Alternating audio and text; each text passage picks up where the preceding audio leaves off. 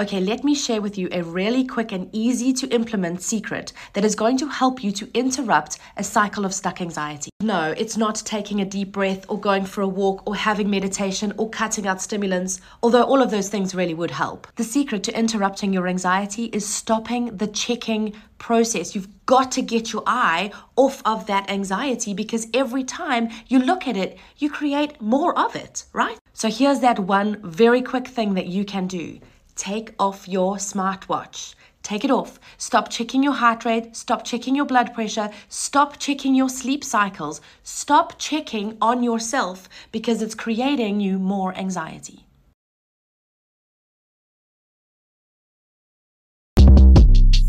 Shortcast Club